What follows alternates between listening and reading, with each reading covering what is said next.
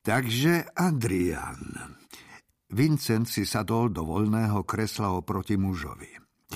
Pokúsime sa spojiť s druhým brehom, s mŕtvými. Máte zosnulého príbuzného, s ktorým by ste chceli nadviazať kontakt?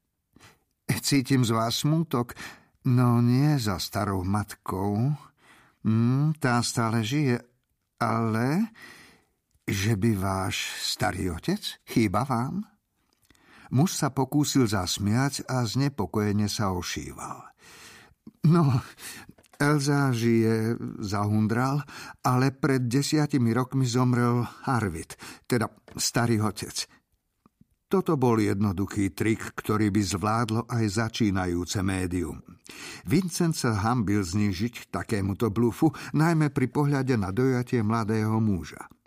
Ibaže týmto číslom chcel ľuďom ukázať, aké ľahké je niekoho podviesť, získať si jeho dôveru a v konečnom dôsledku aj jeho peniaze.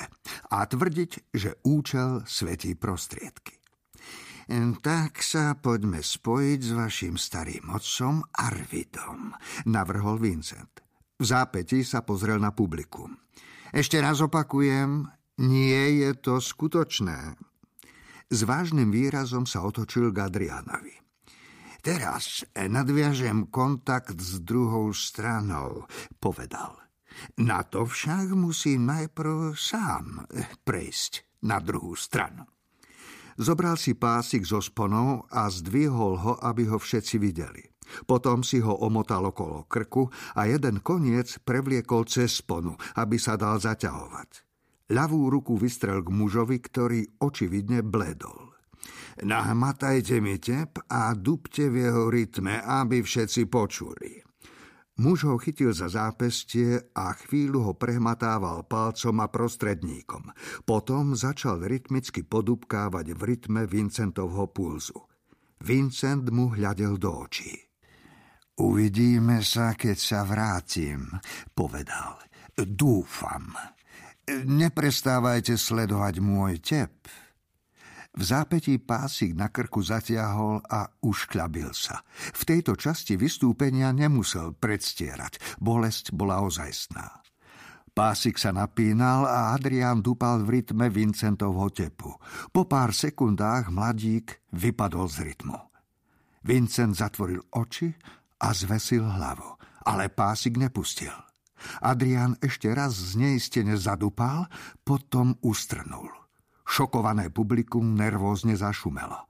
Adrián ho neprestajne držal za zápestie, ale nohou nesignalizoval nejaký tep. Zmysel jeho strnulosti bol jasný. Vincent nemal puls, zaškrtil sa – Vincent vyčkal, kým začul praskanie a šukot stoličiek, na ktorých sa nervózne hniezdili diváci. To značilo, že sa naozaj vydesili. V tej chvíli pomaličky zdvihol hlavu a pustil pásik. Otočil sa k Adriánovi a uprel na neho zahmlený pohľad. Adrián, zahundral. Adrián sa strhol. V miestnosti je duch, ktorý si hovorí Arvid, pokračoval Vincent húňavým hlasom. Overme si, či je to naozaj váš starý otec.